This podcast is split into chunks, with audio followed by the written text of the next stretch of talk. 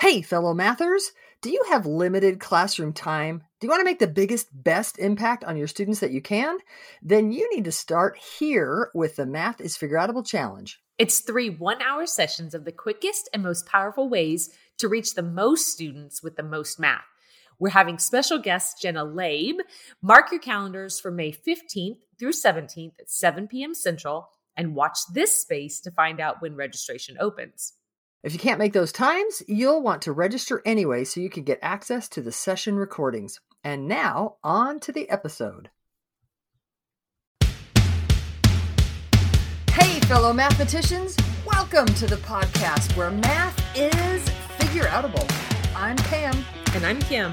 And we're here to suggest that mathematizing is not about mimicking or rote memorizing, but it's about thinking and reasoning, about creating and using mental relationships. That mathematics class can be less like it has been for so many of us and more like mathematicians working together. We answer the question if not algorithms, then what? Y'all, last week we began an important series about multiplication facts. Very important. And shared some clarification around the words memorization, automaticity, and fluency. You'll definitely want to check out episode 34 for some important background information.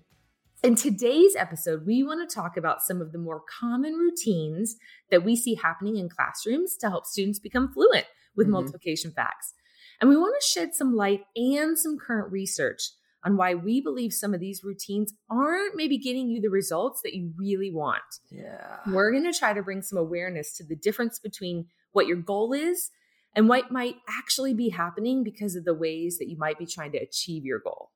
Yeah, so we invite you to think about three main ideas, three indicators that describe efforts that will be less successful. Mm-hmm. So, number one, if that effort is using shame to motivate. Mm-hmm. Number two, teaching the facts in isolation as, as isolated things to be rote memorized.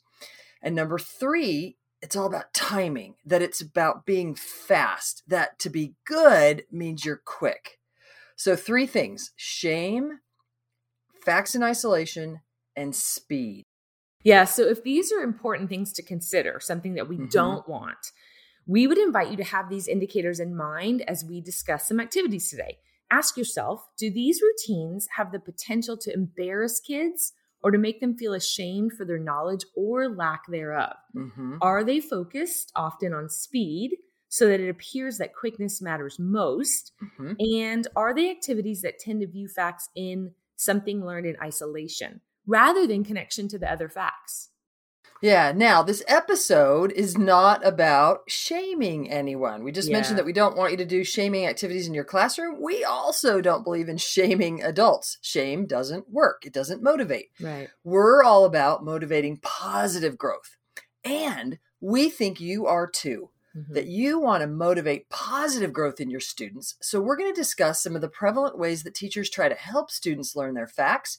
That because they're focused on shame, isolation, and speed, they will be less successful than other equally fun, much more motivating activities that we can do with students that get really helpful results. Much more helpful results like the relationships between the facts and students who are knowing multiplicatively those relationships and they'll also know the facts better than just in isolation oh absolutely so listen i use some of these routines when i first began teaching right they were things that i participated in as a kid and mm-hmm. so it was what I was familiar with and what I sure. thought were maybe some good ways to practice when I taught facts in isolation. So it's mm-hmm. okay to have been there it's also okay to do better when you know better. Right, exactly. It's all about doing better when you know better. Yeah. So today we're going to sort of help shed that light on how we can all know better a little bit more. Yeah. So let's talk about one of the most common routines, mm-hmm. time tests. Dun, dun, dun. Yeah, time tests are also maybe known as mad minutes or fat tests. You know the kind, right? Yeah, absolutely. Yep. So there might be a full page of basic multiplication problems. It could be all the same kind of facts, like a page of sixes or a page of sevens or maybe it's a full page of mixed problems. But either way, kids are maybe passed out a page And then once the teacher says it's time, or maybe says go, they turn it over and have a certain amount of time, like maybe a minute or two or five, to complete as many of the problems on the page as they can before the timer goes off or the teacher says stop. Or, or they might be on a computer and it might be the same sort of thing. Like it's like go, and then they have so much time to do it and stop, and it's Yeah. time thing. So the intended outcome is that students maybe know they have these practices and as they work on their facts they get better and better over time. They have a measurable way to determine their progress. Definitely a speed component involved there. Right. But the actual outcome is at worst math anxiety in so many students who never really get good at the facts. And at best, it's facts in isolation for almost all the rest of the students. Yeah. That's a ton of students who never learned the facts but learn to have anxiety around math, or students who have these disconnected facts in rote memory but can't actually use them to reason multiplicatively, Right. which is our goal. Right. So, Jo Boaler from Stanford University has a great article out called Research Suggests Timed Tests Cause Math Anxiety. That's the title of the article. Okay. She clearly states, quote, Evidence strongly suggests that timed tests cause the early onset of math anxiety for students across the achievement range. Unquote. Mm. She found a study that found researchers now know that students experience stress on timed tests that they do not experience even when working on the same math question in untimed conditions. And then in a different study of first and second graders, researchers measured students' levels of math anxiety, and they found that students as young as first grade experienced math Mm. anxiety. And that levels of math anxiety did not correlate with grade level, reading level, or parental income. Now, that might sound kind of jargony, but let's get down to why that happens. Why do time tests cause math anxiety? When researchers analyzed brain imaging data from seven to nine year olds while they were working on addition and subtraction problems and found that those students who felt panicky about math also had increased activity in brain regions associated with fear. Mm. Right. They're feeling panicky. That makes sense, right? Fear. Okay. But when those areas are activated, researchers found that decreased activity took place in the brain regions that are involved in problem solving. That's important. Literally, students couldn't think as well. How does that make sense? Researchers used brain scans to show that when students compute with math facts, like those in time tests, they recall information that's held in working memory. Mm. Researchers found that when people are stressed, the pressure blocks their working memory. And so facts that people are familiar with can't be recalled. You've probably felt this happen when you're in stress or pressure, like in a public situation, when your mind goes blank. Right. Jo Boaler says this is the impact of stress blocking the working memory. When students who experience stress in timed conditions find they cannot access their working memory, they underachieve, which causes them to question their math ability Right. and, in many cases, develop further stress and anxiety. Unquote. So now we've got a ton of people who think they're not good at math, but in reality, they just aren't great at recalling disconnected facts under pressure. Y'all, that's not math. Yeah.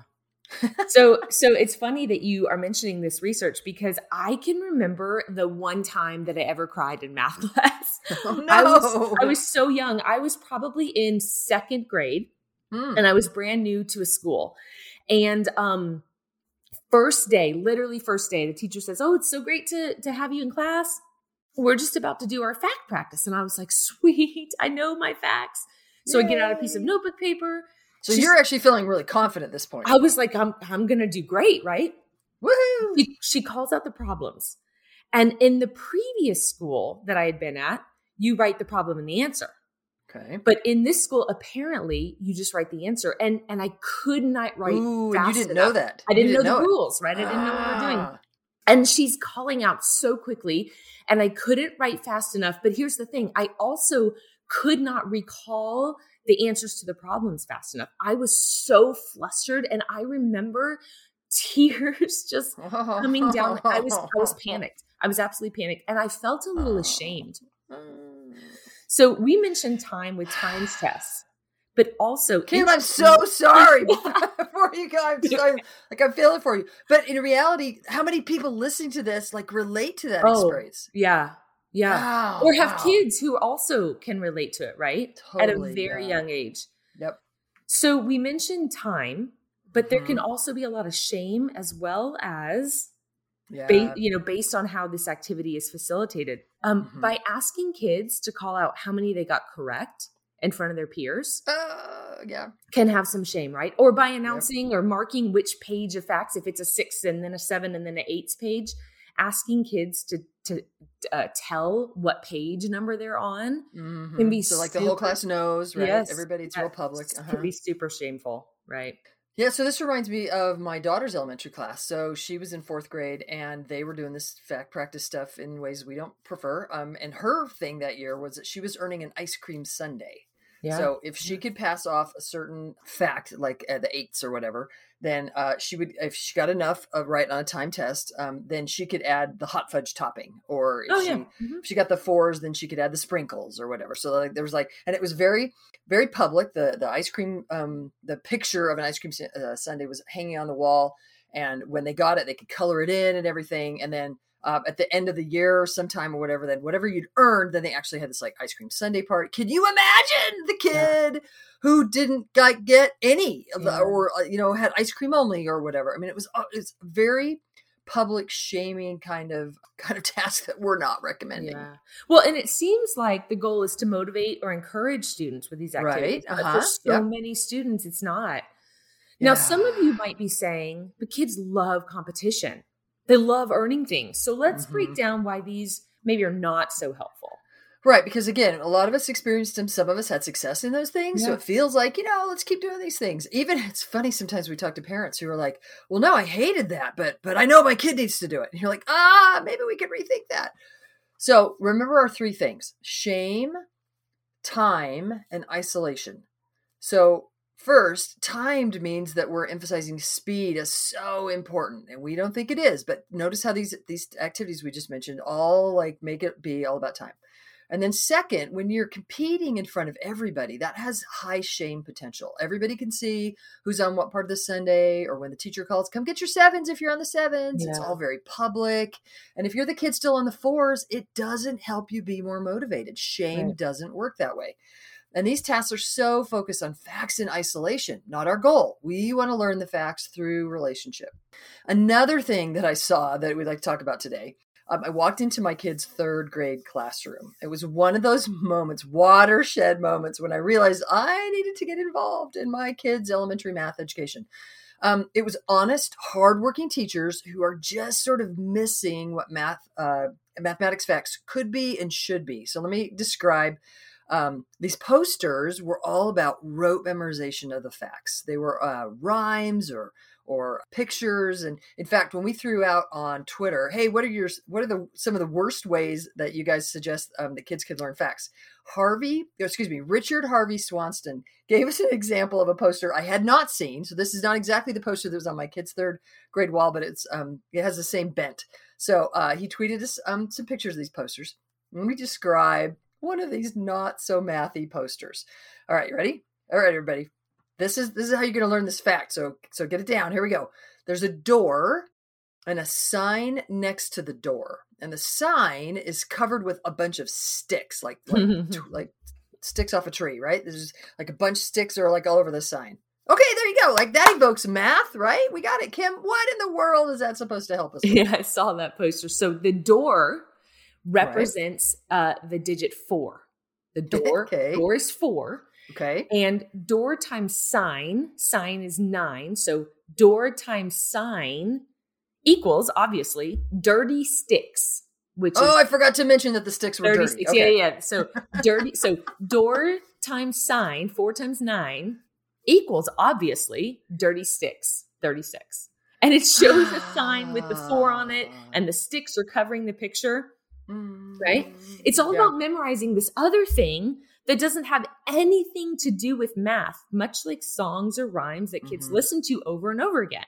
And what happens, right, if they Yep, memorize the yep. song wrong or mix up the posters? In fact, one of the things that I sometimes say when we're working with teachers is I'll say, "Hey, like a rhyme like this, like uh, six times eight, like the garden gate is made of sticks, so it's fifty. s- Wait, shoot, I have the wrong right because it's not six times eight, Right. isn't fifty six. Right. It's seven times eight. But if I memorize that rhyme wrong, yeah, Yeah. So rote memorizing facts in isolation leaves students without any recourse when they can't remember it. And it's when, not if they can't remember it. Y'all, Yeah. memory fails for everybody at some point.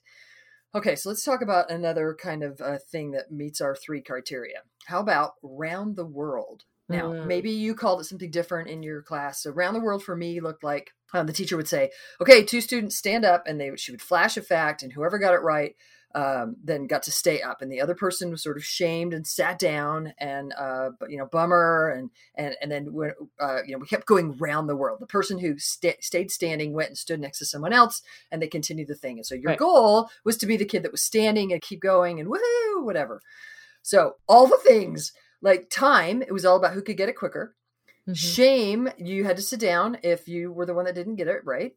And facts in isolation. It wasn't anything about how the facts are related to anything. It wasn't about their connections and multiplicative reasoning. It was just like this cold fact in front of, of other students. Not uh, an ideal um, for those for for our mate for all the three reasons. Right. Uh, round the world does not um, win. But and you know what? Go yeah, ahead. go ahead, Kim. Go. No, I go was going to say the, the most interesting part about this activity for me is that the the kid who probably knows their facts the least and needs the most uh, uh, practice, Practice if you will, in, in a good way, is the Uh-huh. one who sits down right away. and that's why I was going to let you talk about it.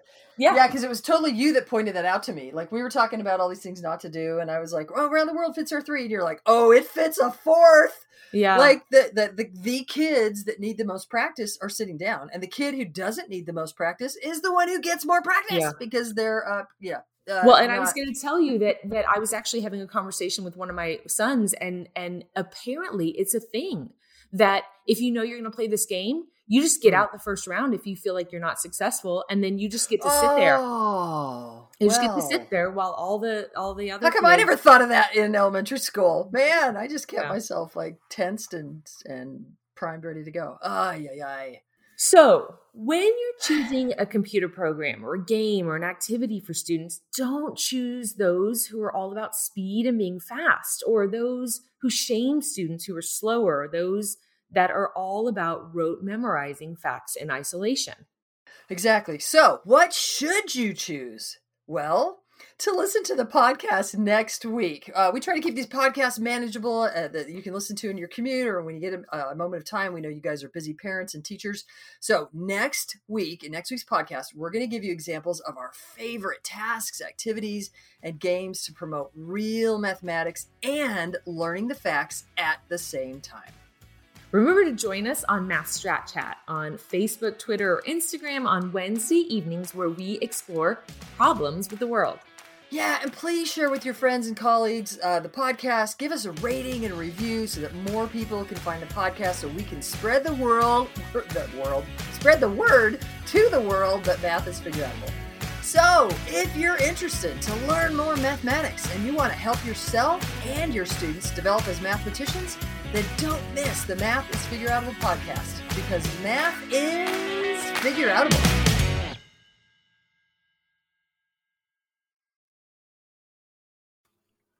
Thank you for listening and making math more figure outable. Remember, we're going to be opening registration for the Math is Figure Outable Challenge soon. Mark your calendar from May 15th through 17th. You are not going to want to miss these free PD evenings where you'll learn four routines you need in your classroom that are naturally engaging and encourage students to think mathematically. And remember, if you can't make those times, registering gets you access to the recordings. Keep making math figure outable.